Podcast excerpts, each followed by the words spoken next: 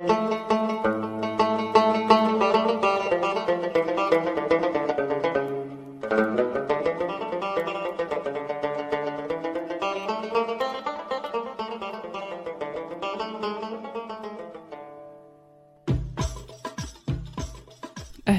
أنا مرام وهذا بودكاست شاي حبق في هذا البودكاست أشارككم معلومة يمكن تخلي حياتكم أفضل. جهزوا كوب الشاي ويلا نبدأ.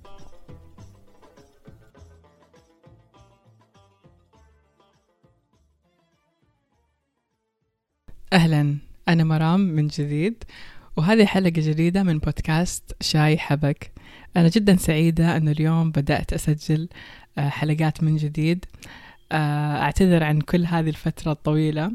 بصراحة يعني كنت فعلا أحتاج أني أبعد عن البودكاست فترة بسبب آه، كان عندي انشغالات بالعمل. أيضا كنت حاسة أنه أحتاج أني كذا أسوي زي إعادة كذا تحديث للمواضيع اللي أنا حابة أطرحها. آه، وأنا يعني كنت حابة صراحة أنه مع أني أنا ترى سجلت كم حلقة بس ما كنت يعني راضية عنها. كنت أحس أنها كانت يعني كانت مجرد أنه تسجيل بس عشان أسجل صراحة. أنا حريصة مرة أنه يعني الحلقة ما تنزل إلا فعلا هي تكون حلقة مثرية. آه عشان كذا قررت إنه أوقف فترة ودحين إن شاء الله حابة أرجع يعني كذا أسجل وأعطيكم مواضيع زي ما تعودنا قبل. ولكن الفترة اللي فاتت صحيح إنه ما كان في تسجيل للحلقات بس أنا كنت حريصة إني أطلق شيء اسمه ربوعية شاي حبق هي عبارة عن تدوينات قصيرة. آه، هذه التدوينات يعني كنت دائما أكتب فيها كذا المواضيع اللي أكون حابة إني أكتب عنها بس يعني هو ما هو الموضوع اللي يحتاج حلقة. بس بنفس الوقت أنا حابة أكتب عنه فكنت أحطه في في الإنستغرام. فأي أحد منكم لسه ما قراها أو ما يدري عنها فيا ريت يروح لحساب الإنستغرام شاي حبق. ويفتح الهاشتاج حق تدوينات أو ربوعية شاي حبق يقدر يشوف هذه التدوينات. آه، ويكتبوا لي تحتها رأيكم آه، بتدوينات يعني إيش تعليقكم عليها. ولو عندكم مواضيع آه، جديدة أنا حابة برضو أجدد بمواضيع البودكاست. فياريت ترسلوا لي على الإيميل إيش المواضيع اللي أنتم حابين أتكلم عنها. وأتمنى برضو تدعموا البودكاست طبعا سواء بالمشاركة الحلقات. بدعم البودكاست عن طريق اللي هو سواء أيضا بحساب اليوتيوب وحساب تويتر وحساب الإنستغرام. دحين يلا نبدأ بالحلقة الجديدة. في العيد الماضي وفي آخر يوم في الإجازة آه أنا كنت مسافرة في العيد الماضي آه وكنت يعني في مدينة من أحلى المدن اللي أنا أحبها اللي هي مدينة آه إسطنبول. آه طبعا كنت في المدينة. وكنت كان آخر يوم تقريبا آه لي في هذه المدينة. وللأسف أني تلقيت اتصال آه من عميل. هذا العميل للأسف يعني ما كان أسلوبه أبدا لطيف. للأسف كان أسلوبه جدا غير مهذب. وهو قاعد يتواصل معايا طبعا عن عن استيائه يعني من عدم من عدم التواصل أثناء الإجازة. المهم آه أنا أنهيت آه يعني التعامل مع هذا العميل بسبب الأسلوب اللي كلمني فيه. ولكن اللي صار إنه بعد ما انتهت المكالمة على إن المكالمة يعني ما كانت آه ما ما تعدت حتى الدقيقة آه إلى أنها كانت مكالمة مزعجة خربت علي كل اليوم. فكنت حرفيا يعني على أني في آخر يوم كان يوم ممطر وكان يوم جدا جميل. إلى أني للأسف يعني ما قدرت أستمتع بهذاك اليوم. وطول الوقت كنت قاعدة أفكر أنه كيف أنا سمحت لهذا الإنسان أنه يكلمني بهذه الطريقة؟ كيف أنا خليته يقول هذا الكلام؟ كيف أنا طول الوقت كنت عايشة في صراع داخلي مع نفسي أنه كيف هذا الإنسان تجرأ أنه يكلمني بهذه الطريقة؟ آه وتحولت يعني هذا النقاش يعني المكالمة دقيقة يمكن أنا ظليت بدون مبالغة يعني تقريبا يوم كامل أو يومين حتى وأنا أفكر بهذا الموضوع. يعني هذا يعتبر أقل أبسط مثال على فكرة التفكير المفرط اللي إحنا ممكن نعاني منها دائما آه كثير مننا أو كلنا تقريبا نعاني من فكرة التفكير المفرط بمعنى أنه يكون عندنا حدث آه، بسيط. ممكن الحدث يكون يعني مكالمة زي هذه مكالمة مزعجة أو ممكن يكون آه مثلا خبر سيء سمعناه أو شيء إحنا خايفين منه. اللي يصير إنه إحنا نسحب هذا الحدث أو وما نخليه يعني ما نسوي له حصل على اللحظة اللي صار فيها. لا يمتد أثر هذا الحدث من هذه اللحظة لغاية كل اليوم. فيصير الإنسان عايش طول اليوم وهو مثلا يفكر بهذا الموضوع. في بعض وفي بعض الأشياء يعني ما تستغرق حتى أيام في بعضها تستغرق أشهر أسابيع سنوات. والإنسان يمكن يفكر بموضوع هو خايف إنه يصير أو موضوع صار في الماضي هو هو قاعد يفكر بالأبعاد حقت هذا الحدث وكيف إنه ممكن الحدث هذا كان ممكن يكون أسوأ أو كيف هو ما قدر يعني آه يسوي رد فعل مناسب لهذا الشيء اللي صار. ولكن يا ترى ليش إحنا نسوي كذا؟ يعني إيش إيش فكرة ال overthinking أو التفكير المفرط؟ وليش التفكير المفرط يصير معانا بهذا الشكل؟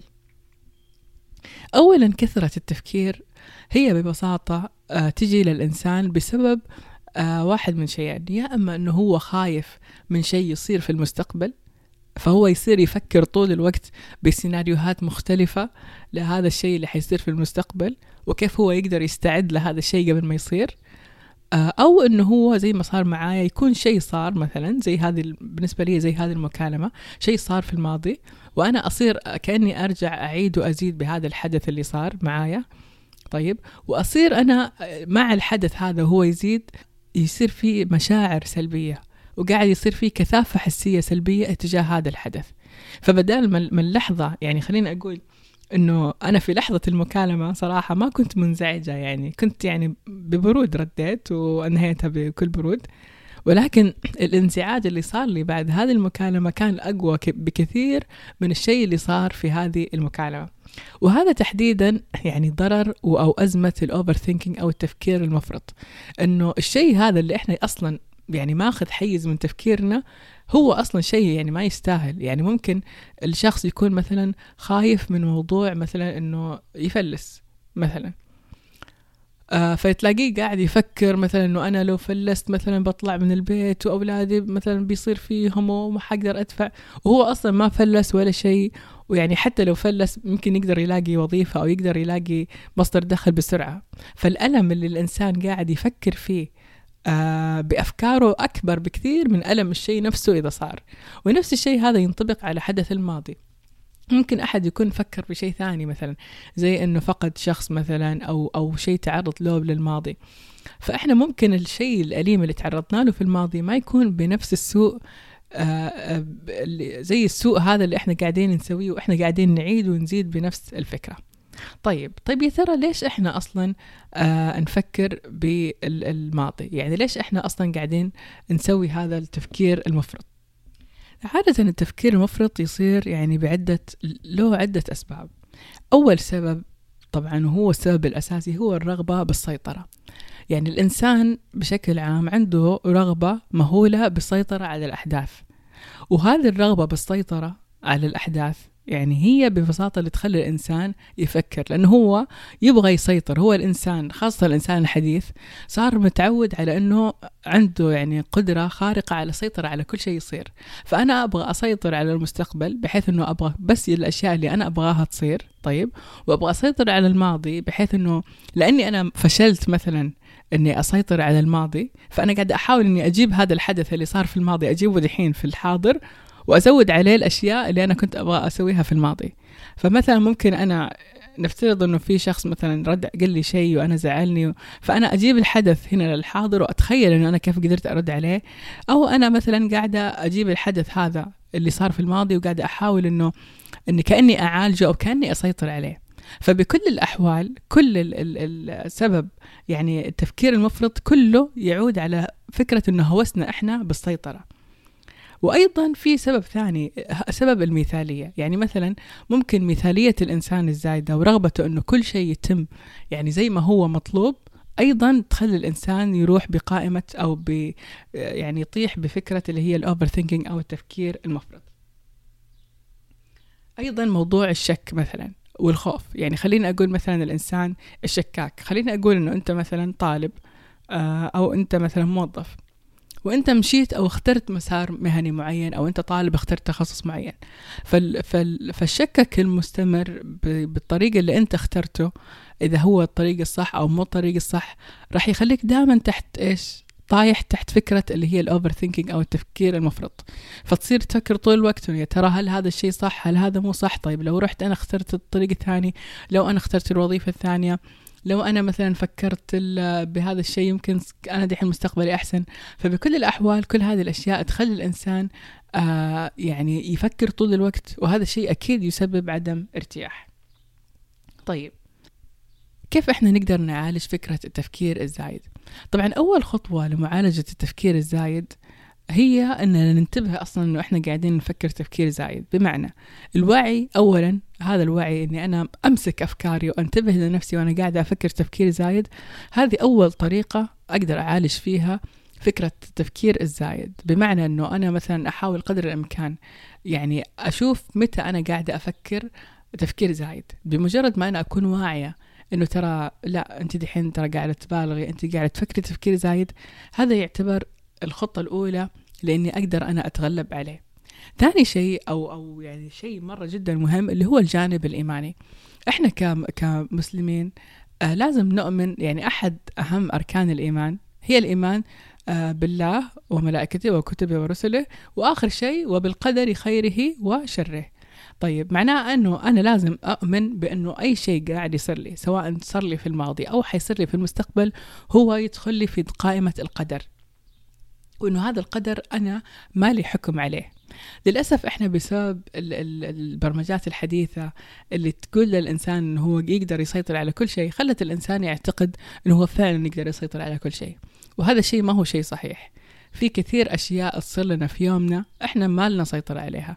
والإيمان بأنه فعلا في أشياء هي قدر من الله سبحانه وتعالى وإحنا ما لنا أي سيطرة عليها. هذا الشيء يعطي الإنسان نوع من الراحة. وفي كثير من الأذكار اللي أصلا تقر هذا الشيء. زي يا حي يا قيوم برحمتك أستغيث أصلح لي شأني كله ولا تكلني إلى نفسي طرفة عين. هذا مثلا الدعاء. هو دعاء في له اعتراف للإنسان إنه هو فعلا إنه يعني في له اعتراف للإنسان إنه هو إنه الله سبحانه وتعالى ما يخلي ما يكله إلى نفسه. لأنه فعلا الإنسان لو توكل على نفسه حيضيع. فعشان كذا يعني توكيل الأمور هذه لله سبحانه وتعالى هذا الشيء برضو يعطي طمأنة داخلية للإنسان إنه أنا أسلم هذا الأمر لله سبحانه وتعالى ولا أحاول إني أنا أسيطر عليه. الطريقة الثالثة اللي ممكن الإنسان يقضي فيها على على التفكير اللي هي الكتابة. أنا عن نفسي جربت الكتابة ولاحظت يعني أنا صار لي تقريبا دحين أكثر من شهرين أداوم على فكرة الكتابة اليومية. والكتابة اليومية جدا جدا جدا يعني رائعة. أو ممكن حتى أسوي حلقة كاملة على الكتابة لأنها فعلا رائعة أنها تخلي الإنسان يفكفك هذه الأمور اللي هو قاعد يفكر فيها باستمرار.